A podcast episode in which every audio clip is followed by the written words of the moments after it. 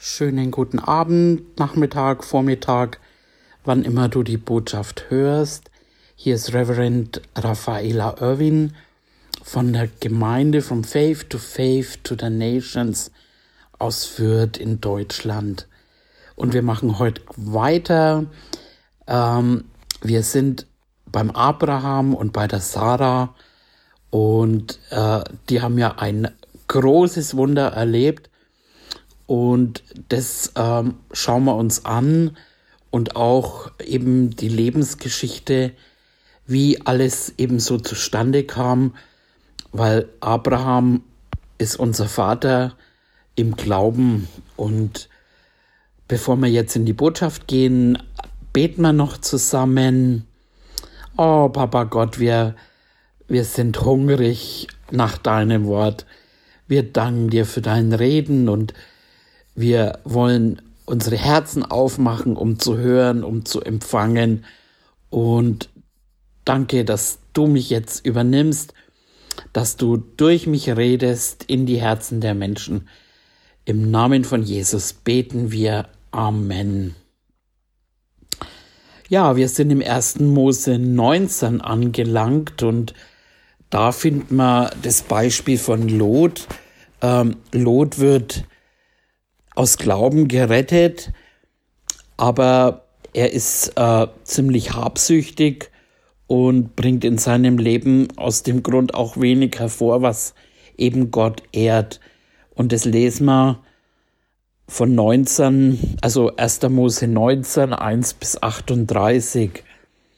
Und ich habe noch äh, Bibelstellen auch, die im Neuen Testament ähm, für uns geschrieben sind. Und da gehen wir mal in den Kolosser, Kolosser 3,5. Kolosser 3,5. Da heißt es, tötet eure Glieder, die auf Erden sind.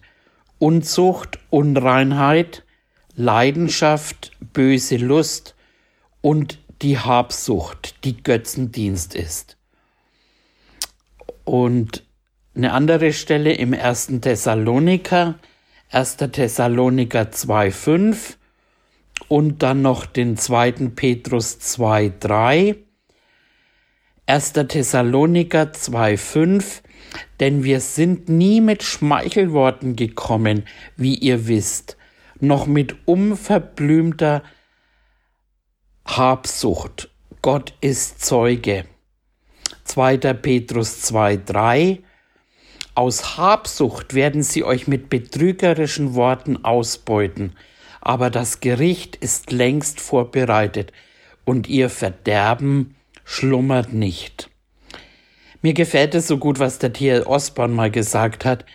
Ähm, er hat gesagt, wir streben nicht nach Reichtum, aber wir glauben daran. Und das ist einfach ein Riesenunterschied. Ähm, Gott hat Gott hat uns dazu bestimmt, Wohlstand zu erreichen. Wir sind gesegnet eben und gerade eben, äh, das hat er ja zum Abraham gesagt, unserem Glaubensvater, äh, wir sind gesegnet und um ein Segen zu sein. Abraham, der war so reich, einfach, das findet man in dem Text immer wieder, ähm, aber er war eben so reich, um ein Segen zu sein und das ist einfach wichtig, ähm, dass wir diese Haltung bewahren eben und äh, im Matthäus 8, 31, da heißt es, wir sollen uns nicht sorgen, was wir essen, was wir trinken, was wir anziehen sollen, weil nach all dem trachten die Heiden. Aber unser himmlischer Vater weiß, dass wir das alles benötigen. Wir sollen nach seinem Reich trachten und nach der Gerechtigkeit und alles andere wird uns hinzugefügt werden. Genau. Also das nochmal zum Thema eben Habsucht und ähm, dem Lot. Und dann fangen wir mal an, im Vers 1 zu lesen. Ähm, und die zwei Engel kamen nach Sodom. Lot aber saß in Sodom unter dem Tor und als er sie sah, stand er auf, ging ihnen entgegen, verneigte sich das Angesicht zur Erde angewandt. Da handelt es sich um die Erscheinung der Männer, äh, die von Gott einfach, also in der Erscheinung sind sie Männer, aber in Wirklichkeit sind sie von Gott gesandte Boten, nämlich Engel.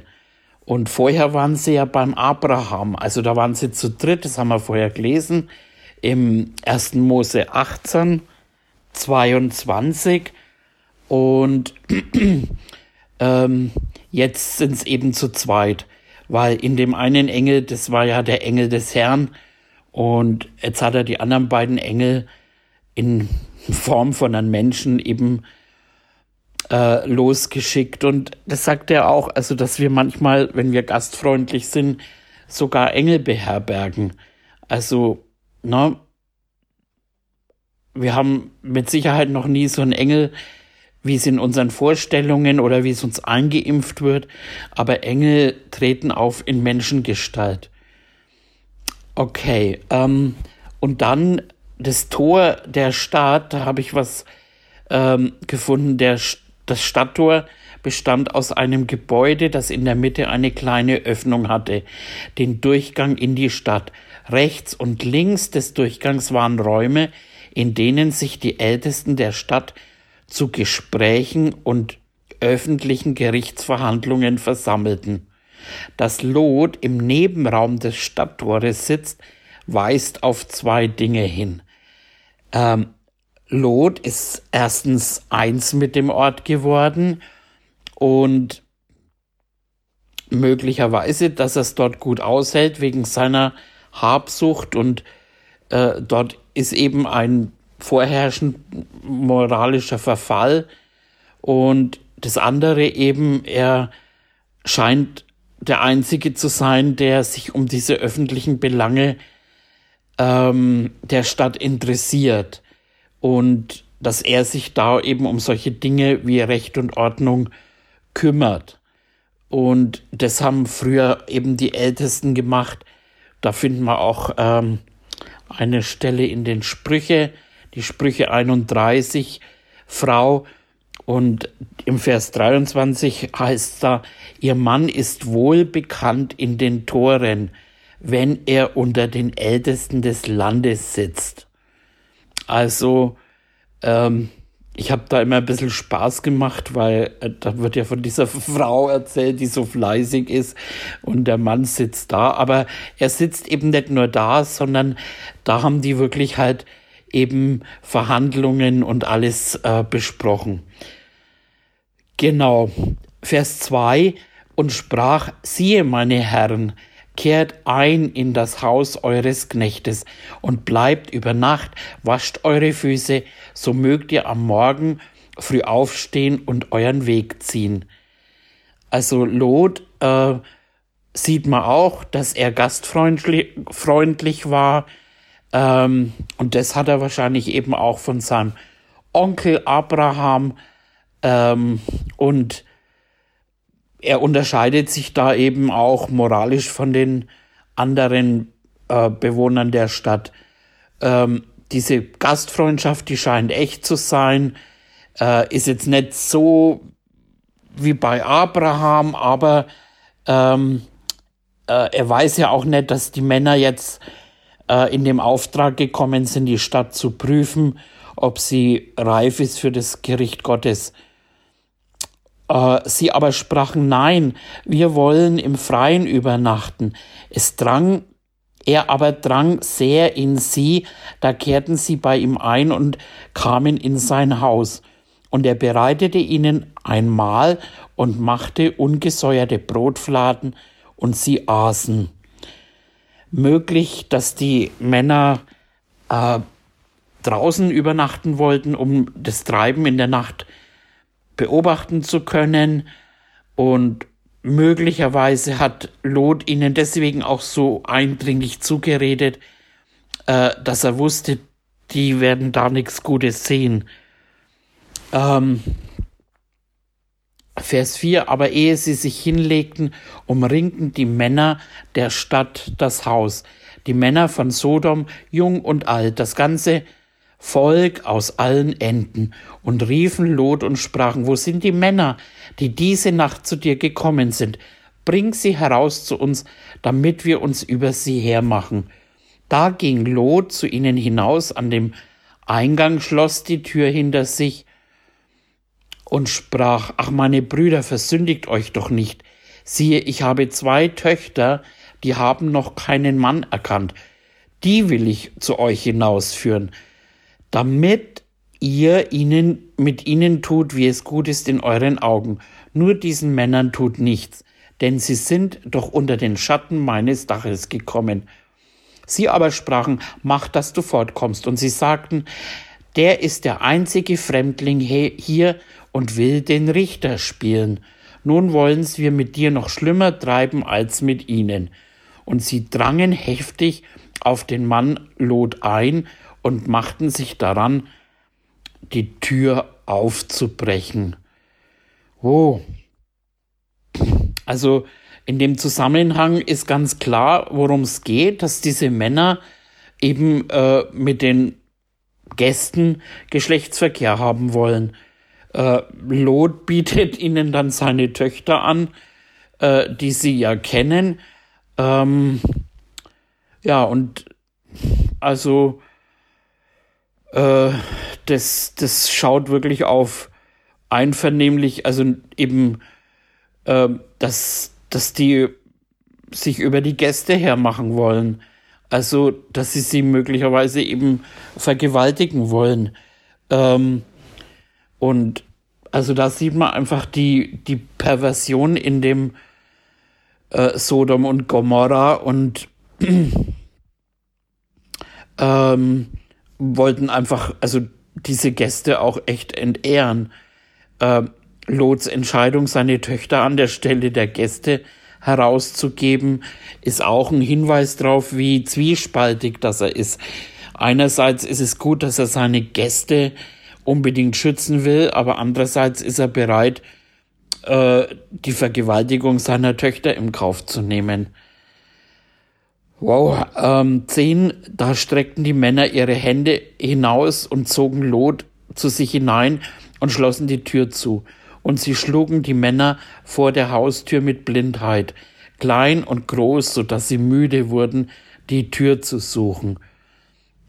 Also möglicherweise ist es eine vorübergehende Blindheit äh, durch blendendes Licht findet man nicht viel drüber.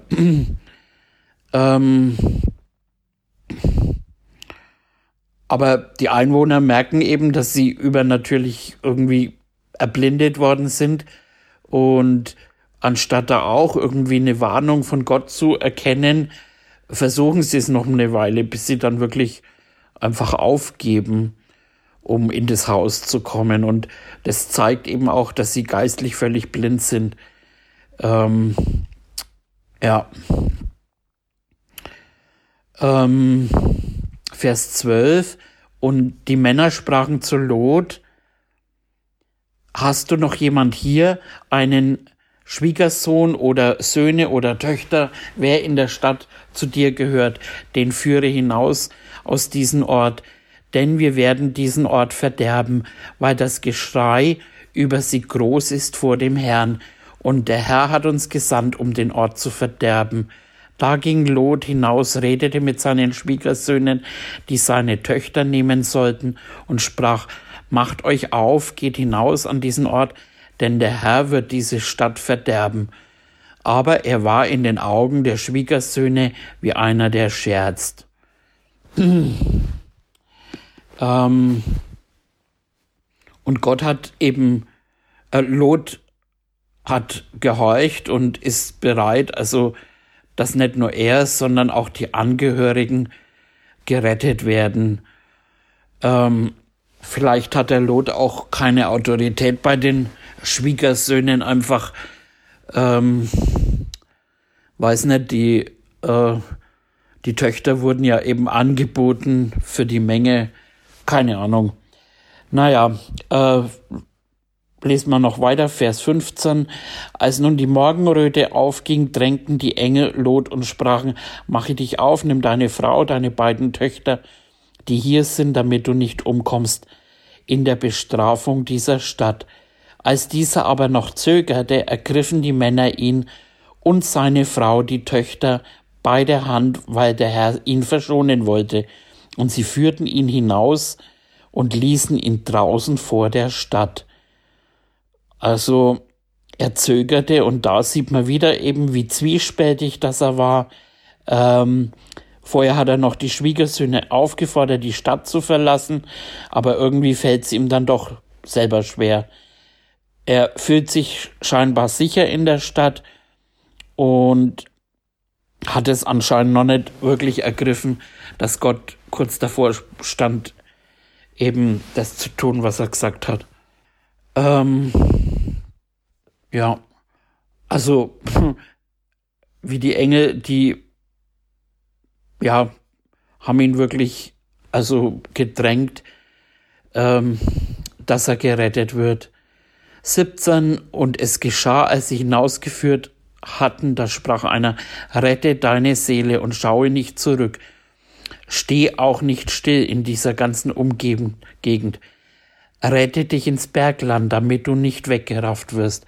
Aber Lot sprach zu ihnen, Ach nein, mein Herr, siehe doch, dein Knecht hat vor deinen Augen Gnade gefunden. Du hast mir große Barmherzigkeit erwiesen, dass du meine Seele am Leben erhalten hast aber auf das Bergland kann ich nicht, mich nicht retten.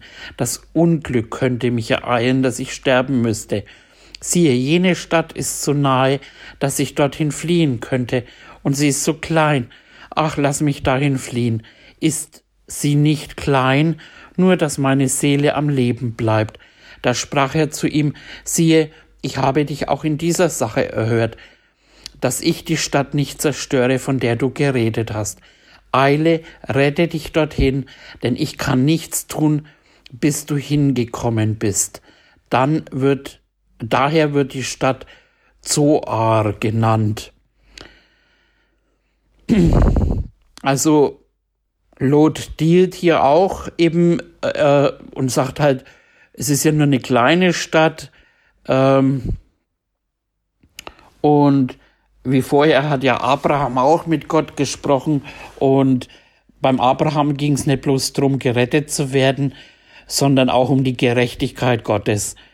Beim Lot hingegen ist es ziemlich egal, ob er jetzt Gottes Maßstäbe äh, im Gericht eben ähm, offenbar werden.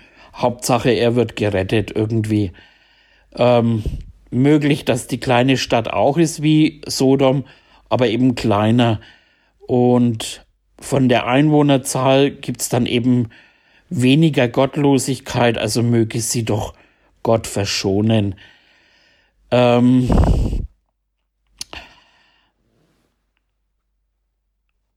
Vers 23 und die Sonne ging auf über der Erde, als Lot nach Zoar kam.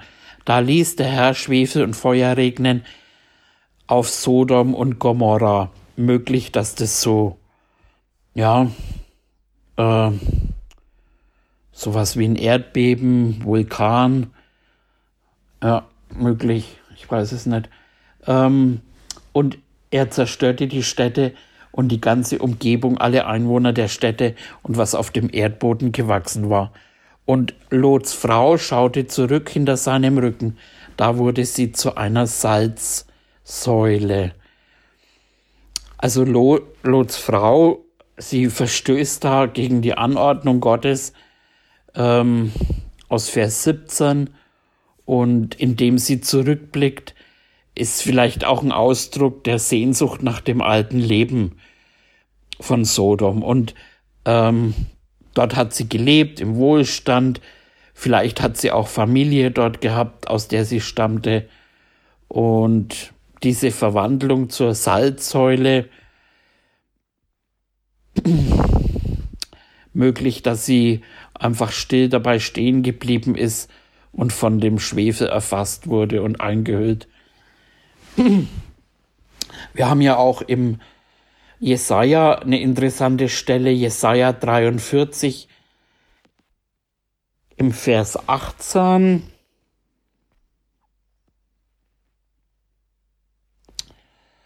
Jesaja 43, Vers 18, Gedenkt nicht mehr an das Frühere und achtet nicht auf das Vergangene. Siehe, ich wirke Neues. Jetzt sprost es hervor, solltet ihr es nicht wissen. Und 2. Korinther 5, 17, Darum ist jemand in Christus, so ist er eine neue Schöpfung. Das Alte ist vergangen. Siehe, es ist alles neu geworden. Siehe, es ist alles neu geworden. Also schau nicht zurück, sondern sieh auf das, was neu geworden ist. Und sowas wie christliche Psychologie, das gibt's nicht. Also Psychologie, das schaut in die Kindheit und dorthin und weil und deswegen und ähm, ich sag's immer, manche wollen das nicht annehmen. Ähm, die, die kramen in ihrer Vergangenheit und ich bin fast davon überzeugt, dass das mehr bindet als frei macht. Und dann hat man so diese Gründe, warum. Aber wir Christen glauben, der alte Mensch ist gestorben, samt seinen Handlungen heißt sogar. Und äh, eben siehe, siehe auf das, was neu geworden ist. Amen. Galater 2,6. Von denen aber, die etwas gelten, was sie früher waren, ist mir gleich, sagt Paulus. Gott achte das Ansehen der Person nicht. Vers 27. Abraham aber begab sich früh am Morgen zu dem Ort, wo er vor dem Herrn gestanden hatte. Und er blickte hinab auf Sodom und Gomorrah und auf das ganze Land jener und sah sich um. Und siehe, Rauch ging auf vor dem Land. Abraham sieht an der Rauchwolke, dass Sodom und Gomorrah keine zehn Gerechten hatte. Aber Gott hat dem Lot wegen Abrahams Fürbitte bewahrt vor dem Bösen und dass er eben nicht mit der Stadt äh, bestraft wird. Gott erweist Lot Gnade wegen Abrahams Fürbitte und Abraham ist der Bündnispartner Gottes, auf dessen Gebete Gott hört. Vers 29 Und es geschah, als Gott die Städte in jener Ebene verderbte, da gedachte Gott an Abraham, und er führte Lot mitten aus dem Verderben, als er die Städte verderbte, bei denen Lot gewohnt hatte, Lot und seine Töchter.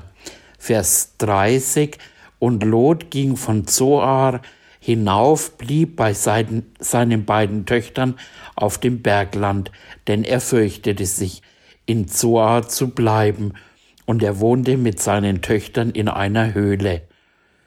Der Lot fürchtete sich auf einmal in der Stadt zu bleiben, in der kleinen, obwohl Gott ja äh, gesagt hat, er kann dort bleiben auf seine Bitte hin.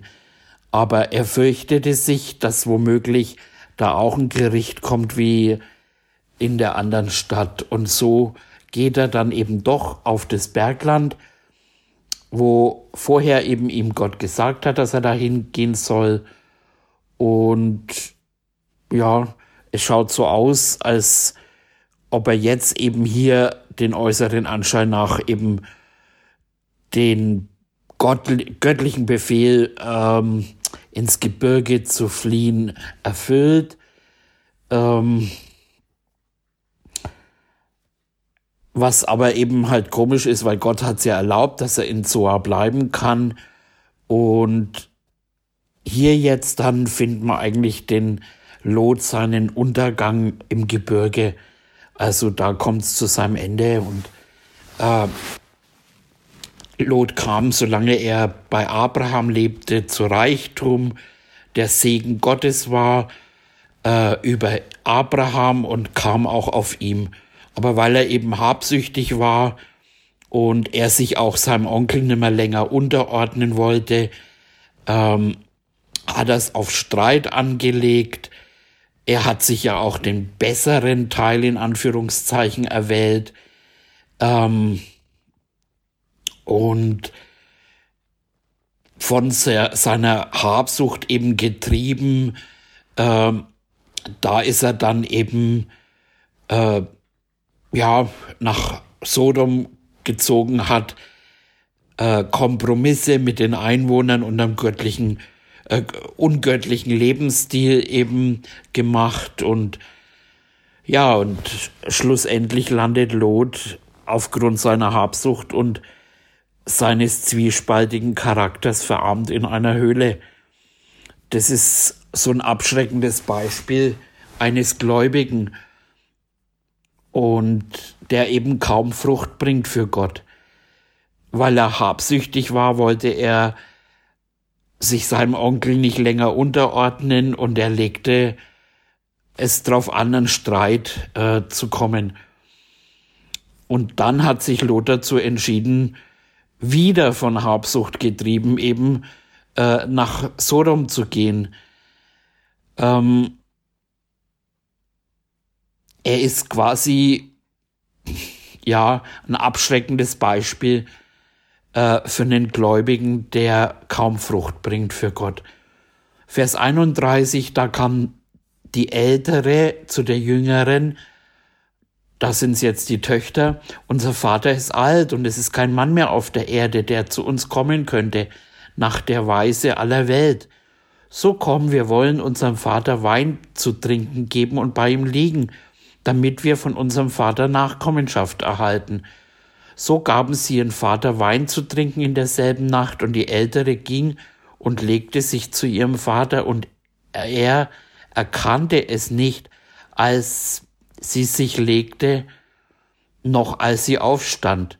Und es geschah am Morgen, da sprach die Ältere zur Jüngeren, sieh, ich bin gestern bei meinem Vater gelegen, wir wollen auch ihm diese Nacht Wein zu trinken geben, dass du hingehst und dich zu ihm legst, damit wir von unserem Vater Nachkommenschaft erhalten. Sie gaben ihren Vater auch in jener Nacht Wein zu trinken, und die Jüngere machte sich auf, legte sich zu ihm, und er merkte es nicht, weder als sie sich legte, noch als sie aufstand. So wurden beide Töchter Lots schwanger von ihrem Vater, und die ältere gebar einen Sohn, den nannte sie Moab, der wurde Vater der heutigen Moabiter. Und die jüngere gebar auch einen Sohn, den nannte sie Ben Ami. Der wurde Vater der heutigen Ammoniter. Wow, also Lot ist aufgrund von seinem fortgeschrittenen Alter aus der Sicht der Töchter nicht mehr in der Lage, Ehemänner für sie zu besorgen. Und es fehlt ihm auch jetzt die gesellschaftliche Anerkennung. So sagen sie Nachkommen von Vater ähm, und ihnen ist eben das Mittel Recht und Wellen dann einfach Inzest, ähm, was eigentlich abartig ist. Also, und da wieder ja auch, sie sind in Sodom und Gomorra groß geworden. Ähm, Lot hat seine Töchter eben nicht unterwiesen, nach Gottes wegen zu leben. Und hier unterscheidet er sich auch wieder von seinem Onkel Abraham da haben wir eben den Zwiespalt wieder von Lot. Ähm, wir auf der einen Seite haben wir den Hinweis, dass er vollkommen passiv und sogar unwissend beim Geschlechtsakt mit seinen Töchtern, also so wird's geschildert und auf der anderen Seite eine völlige Betrunkenheit, eben die ihn passiv macht. Ähm, vorher war Lot auch bereit gewesen, seine Töchter zu, in, zu entehren, indem er sie der lüsternen Menge in Sodom preisgegeben hätte. Und nun sind es aber die Töchter, die ihn entehren, indem sie mit ihrem Vater Nachkommen zur Welt bringen. Genau. Ähm, ich habe hier noch Moab, Ben Amin, beide Namen bezeugen die inzestiöse Herkunft Moab bedeutet von meinem Vater, Ben Ami bedeutet Sohn meines Verwandten. Ähm, es ist Gottes Gnade, dass Lot auf die Fürbitte Abrahams hinrettet. Und so sollten wir auch niemals aufhören, für unsere Glaubensgeschwister wie Lot zu beten. Aber vor allem sollte man lernen, dass man Gott für Gott einfach Frucht bringen, indem wir seinen Zusagen vertrauen. Und ja, damit sind wir beim Ende. Kann man viel rausholen aus diesem Kapitel. Und Vater, wir danken dir, wir danken dir für dein Wort, wir danken dir für dein Reden im Namen von Jesus. Amen. Bis zum nächsten Mal, eure Raffaella.